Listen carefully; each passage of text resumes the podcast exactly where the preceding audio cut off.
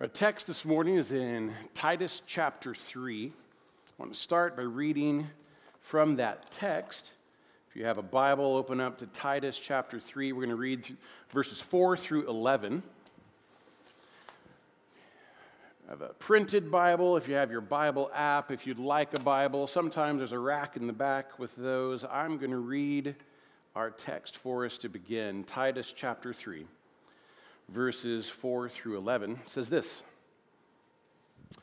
For we ourselves were once foolish, disobedient, led astray, slaves to various passions and pleasures, passing our days in malice and envy, hated by others and hating one another.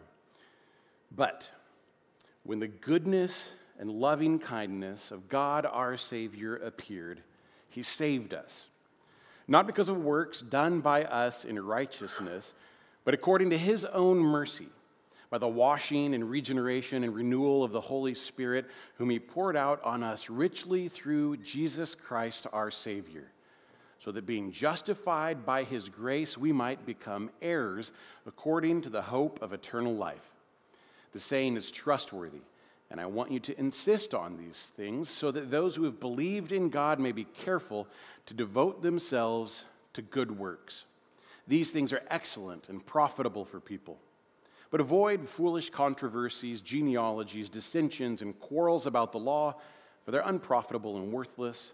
As for a person who stirs up division, and after warning him once and then twice, have nothing more to do with him, knowing that such a person is warped and sinful. He is self-condemned. So, we've been working through the book of Titus the last 2 weeks, and then this week, the third chapter. And in some ways, I get to preach the very best verses from the book of Titus. And the reason I say that is we have in the first part of this section, actually starting in verse 3, not verse 4, verses 3 and on, this beautiful picture of the story of Jesus, his gift of grace for our salvation, what we call the gospel. Maybe the best picture of the gospel in the book of Titus. I'm lucky. I drew chapter 3, and I get to preach it. So I'm excited to share that with you this morning. Now, this morning, on a Sunday morning, if you look around Emporia, if you look around the country, I would say that this morning you could find very likely two different kinds of churches working with two different models for ministry. Now, in one kind of church, the pastor of the church tries to get everyone saved every week. That the message of the gospel is proclaimed every week. That's the big idea every week. Everyone needs to become a Christian every time. I grew up in this kind of a church. That was really important to me in finding Jesus and coming to salvation. But that message of salvation every week doesn't make much room for encouragement or training in Christian discipleship, in growth, in what comes after salvation. So it's not an ideal model for how to do church. There's a second type of church that's very likely sharing a message this very moment on a Sunday morning. This second type of church is the kind of church that makes a more grave error than preaching the gospel every week, trying to get everyone saved every week. They never preach the need for salvation from our heinous sin and the beautiful grace of Jesus. They preach a gospel of gradual self-improvement, and that's no gospel at all. Now, Paul avoids both of those mistakes. The Apostle Paul avoids both of those pitfalls in his advice to Titus. He gives us instruction to redirect the church in Crete and essentially says this: when the heart is truly transformed by grace, a transformed life will follow. That's what I would say is the big idea that I want us to hold on to this morning. And I want to just follow the order that Paul lays out in these verses that I've read. What a soul is before salvation, the order of salvation, and then the good works that follow. So first, let's start with where we've been. In chapter 3, verse 3, Paul begins with this: for we ourselves were once foolish. We were disobedient. We were led astray. Essentially, Paul lays out for Titus to share with the church, you are either purified by the grace of Jesus or you are not. And remember the context of the book of Titus. Jordan shared this with us. Brent shared this with us. This is just a sidebar. It's not in my notes. I wrote this down. I can't remember if it was when Jordan was preaching or when Brent was preaching. It is a joy to step before you and to share from God's word in a church where our pastor and our leaders and our staff and we all hold the word of God at highest value. And that's just extra. That's just a little bonus.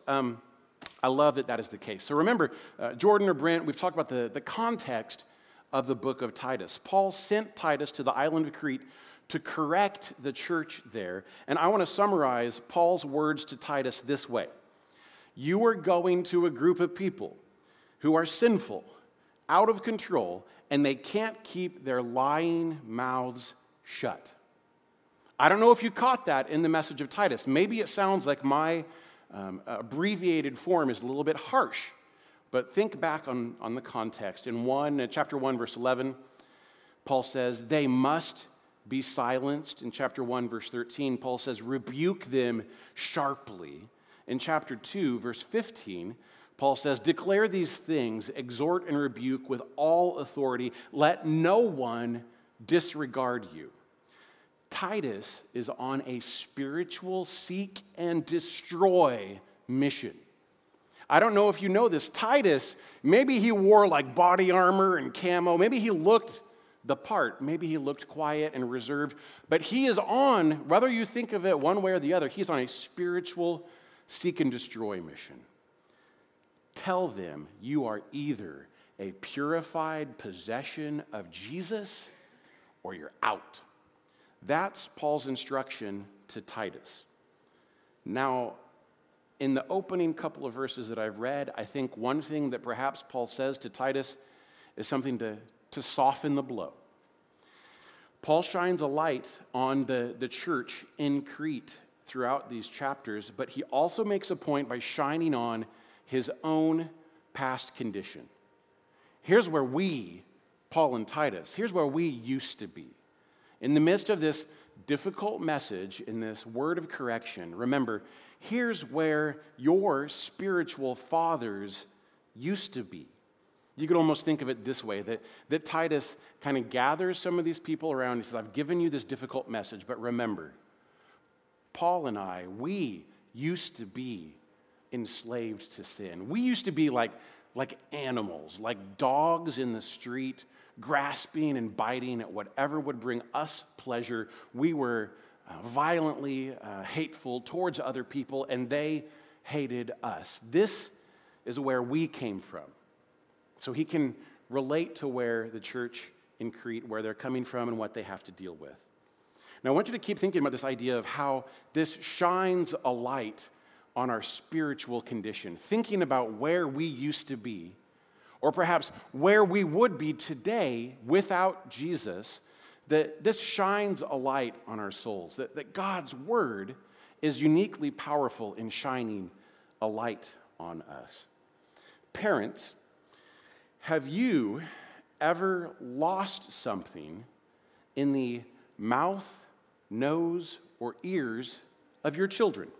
Now, maybe you didn't lose it, you didn't put it there, but you knew that there was something and now it's missing and it's in your child. Does this sound familiar? Hypothetically, this might sound familiar to some of you. Maybe you knew where a button, an M&M, or a Lego used to be, but now it is inside of your child. Hypothetically, the first thing that I do is I get a light. You lay your kid back and you take a light and you shine it into that ear, nose, or throat, not like a doctor, but as a parent, and you look for what was lost, right? Hypothetically, that has been my experience when pink Legos are stuck in a nose for more than a day. Ask Lisa about the details of that. You ask, where did that go? And the light gives you a better guess as to where it went and how difficult it will be to take it out of your child. Stick with me for a minute. God's word shines a bright light into our souls, and it reveals with the snottiness and the mess of our sin what's really on the inside. That's one of the things that God's word does, is that it shines a light. But God's word doesn't shine like the light on your phone or a flashlight. God's word is like surgical lighting. I've never been in a surgical amphitheater, but they have these bright lights so the surgeon can see what they're supposed to do. God's word isn't a flashlight. God's word is like surgical lighting. All of the disease of sin that resides in our heart, the cancer of our souls, is illuminated. It shows us this is what's broken inside of you, and this is why we need salvation. Nothing can stay in the dark. So what is this application of Paul's indication of we used to be this way? There's an important theme in the Gospels that comes up again and again as Jesus ministered to various kinds of people.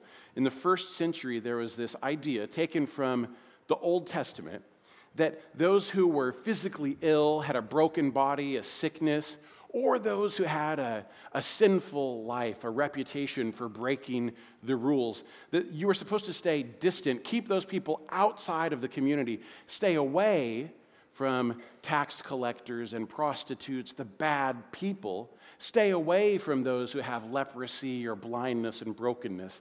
The idea was that if you came into contact with sickness, if you came into contact with sin, that it would spread to you and spread throughout the community. But what happens when they encounter Jesus? The people who encounter Jesus left physically healed and forgiven of their sin, and Jesus remained sinless. This text reminds us to think carefully about what our lives would be like if not for Jesus. Not just in your past, but what would life be like for you now if you'd continue to follow your own broken way? Part of the sanctifying process of following Jesus for me has included, not at my desire, but at God's prompting, regular reminders of the ugliness of my own pride. For whatever reason, year by year, now decade by decade, the Lord has prompted me like this. Here's a picture of pride again and again. And slowly but surely, in little incremental ways, the Lord has turned that pride into humility. And the way I think about it, if I had not met Jesus, because I became a follower of Jesus as a boy, as a 12-year-old. So I don't have a story like Paul or like Titus, but in some regard I do. If I had not met Jesus, if I had not experienced decades of sanctifying work of the Holy Spirit, my pride wouldn't have been turning into humility. My pride would have turned into a kind of conceit or disdain. If not for Jesus, I would have a wildly elevated sense of my own value and a diminished sense of the value and goodness of other people. What would the ugliness of my pride look like? It would be a monster. And C.S. Lewis is always good for a good quote. In Mere Christianity, C.S. Lewis says this: "A proud man is always looking down on things and people. And of course, as long as you're looking down, you cannot see that something is above you." If not for Jesus, the pride of my heart would always turn me looking down on other people, never able to see the goodness of God, the goodness of a Savior. The value in giving a life without Jesus a little bit of consideration is that it increases our comprehension of the great grace that He bestows upon us at salvation. So Paul says, before, this is what we were like. We can consider, if not for Jesus, or before Jesus, this is what my life would be like. The next thing that Paul says about Jesus is this order of salvation. In verses 5 and 6 of chapter 3, Paul is clear and specific. I'll read it again. Here's what he says. He says, Jesus saved us not because of works done by us in righteousness, but according to his own mercy. The washing of regeneration and renewal of the Holy Spirit, whom he poured out on us richly through Jesus Christ, our Savior. Paul sets down a very specific and ordered understanding of salvation from human sin. He saved us by his mercy, not by any good that we could do. And the he is not generic, it's not universal, it's very specific. Father, Son, and Holy Spirit, the triune God of the Bible, does the saving. God the Father loves us. Jesus the Son gave his life for us. And the Spirit of God renews and refreshes us, gives us a new life from the inside out. None of us came to God with a cleaned up life worthy on our own account. We were saved by a loving God. We were broken by the vile stain of sin, and the blood of Jesus is the only thing that made us clean. Now, how important is it that we understand this basic message of the gospel? This message of salvation might seem like an old news kind of message if you grew up in church. If you're like me, like I grew up going to church from the time of like maybe 10 years old on. So 30 years I've been in church pretty regularly. I can't get away from it. It keeps me here. So for 30 years, I heard the message of the gospel not 100 times, not 1,000 times, 10,000 times? And if you're older than me, how many times have you heard the message of the gospel and think, well, yeah, I've got that. I've got the basics of the gospel. I want you to keep in mind what's happening when you read, like verses 5 and 6, when you read the message of salvation through grace. How does that even get to us? Does it have value? I want you to keep in mind what's happening in thinking about the context of this letter that Paul wrote to Titus. This text, it wouldn't have appeared as a chapter in a book. It would have been a scroll. When Paul records this originally, it would have been a scroll that was expensive to produce. This text would have been put down in writing on papyrus or maybe vellum, specially prepared plant material or animal skin that was really rare and expensive. And what Paul likely would have done in sending this letter to Titus, he would have recruited a specialized secretary who he sits down with and he says to this scribe, here's exactly what I want to go into this message. Perhaps one part of it is written on wax tablets ahead of time. Perhaps part of it is corrected as Paul interacts with the secretary. And they write it down as a professional because it had to be squeezed onto the smallest piece of papyrus or vellum possible with the greatest amount of legibility because it's written by hand. So the professional writes it down for Paul. Paul then kind of has to gather it up. And here's just kind of a ballpark estimate of what that would have cost. Like, I can send you an email, and how much does it cost me? Nothing. I can send you a letter, and it cost me 50 cents. I could stick the whole book, the Holy Bible, into a box and mail it to you on your street for a couple of bucks. Here's a ballpark estimate. Perhaps it cost Paul $1,000 in our currency just to write 3 chapters from a professional scribe on a scroll of papyrus. Then he has to get it from where he's at to the island of Crete. He doesn't send it with the Roman postal service. The Roman postal service was for military figures and government figures. If he says, I have a story about Jesus, and it doesn't get there with the Roman postal service. That's why at the end of chapter 3, he names, it's going to come to you, and it's going to be either one of these two dudes. He doesn't name which one, either Artemis or Tychicus. One of these guys, my personal friends, I'm going to give them the scroll, and they are going to walk. If it's written from Ephesus, which is, I think, a good guess, that Paul's in Ephesus when he writes this, they're going to walk 350 miles to get to Crete.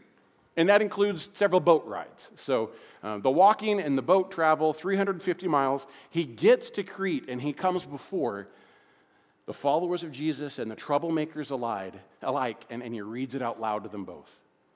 And here's the message that he says, perhaps having paid $1 a word to put it onto papyrus or onto vellum, having paid for his best friend to travel 350 miles on foot. They get to the church. They gather the church together and said, here's the message that Paul sends.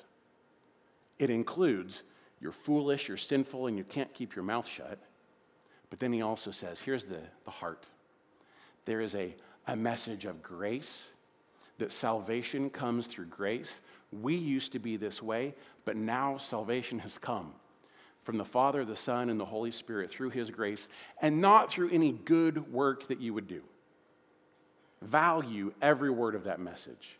Don't think of that message as just the gospel one more time. Let me explain really with some clarity why the order really matters. If you come over to my house tomorrow morning and you come for a visit, I might offer you a cup of coffee. So you come over to my house tomorrow morning on a Monday.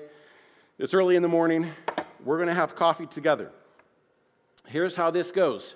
At my house, the routine is this. First, I give you a cup, and then I pour you some coffee. Right? The order of what comes first is really important. First, the follower of Jesus is made right by God's grace. Second, the follower of Jesus lives out good works. If we get the coffee and the cup out of order, it's going to make a mess of life. If I say to you, welcome to my house, let me get you a cup of coffee, and I pour out the coffee and then I hand you the cup, there's a problem. It's a mess, right? You see how that doesn't work. First comes God's grace, and second comes good works. Trying to accomplish this some kind of like right standing before God through our own effort is useless. It's self-righteousness, self-worship. And expecting anyone else to come to Jesus, to come to church, to come to your Bible study with their sin problem all cleaned up and their reputation clear is another extension of self-righteousness and self-worship. What if we keep going with this coffee illustration? What if we come to know God's grace? You have the cup, but then you fail to do any good works. Paul's challenge to be devoted to good works goes unanswered. If you are given an empty mug of salvation, it's like playing tea party with my little girls. They don't play tea party anymore. If I rewind several years, I would sit down with my girls and we would play tea party and say, oh, here you go, Dad, I got you a cup of tea. And I'm like, oh, that's so nice. I love this tea. It's so good. That's how, if you aren't a father of daughters, that's how the tea party goes. If you have been given salvation, if you know the grace of Jesus, but you miss the next part. You're playing spiritual tea party. Followers of Jesus who sit in church failing to live with devotion to God's mission are missing the point. Ephesians chapter 2 tells it this way. We are God's handiwork created in Christ Jesus to do good works that God prepared in advance for us to do. Follower of Jesus, you were made by hand, by Jesus, for a purpose, to accomplish his purposes here and now until you breathe your dying breath. If you live in the same old sin pattern as before you knew Jesus, if your life is dominated by devotion to your own desires, if you refuse to submit yourself to God's word, to godly leaders, my friend, you are an empty cup. You've missed the purpose. So,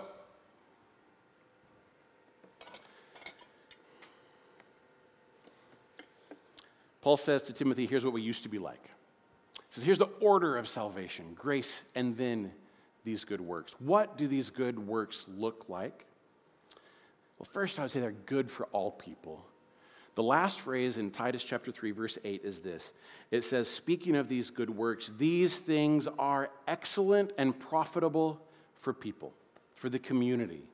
Good works that Paul is speaking about, they bring beauty, goodness, virtue, honor to the entire community.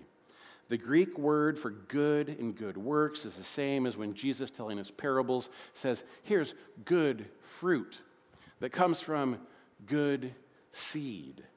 In chapter 2, verse 14, it says that Jesus gave himself in his life, death, and resurrection to purify for himself a people that are his very own, eager to do what is good. Another way that Jesus spoke about good fruit is found in Matthew 3, verse 10.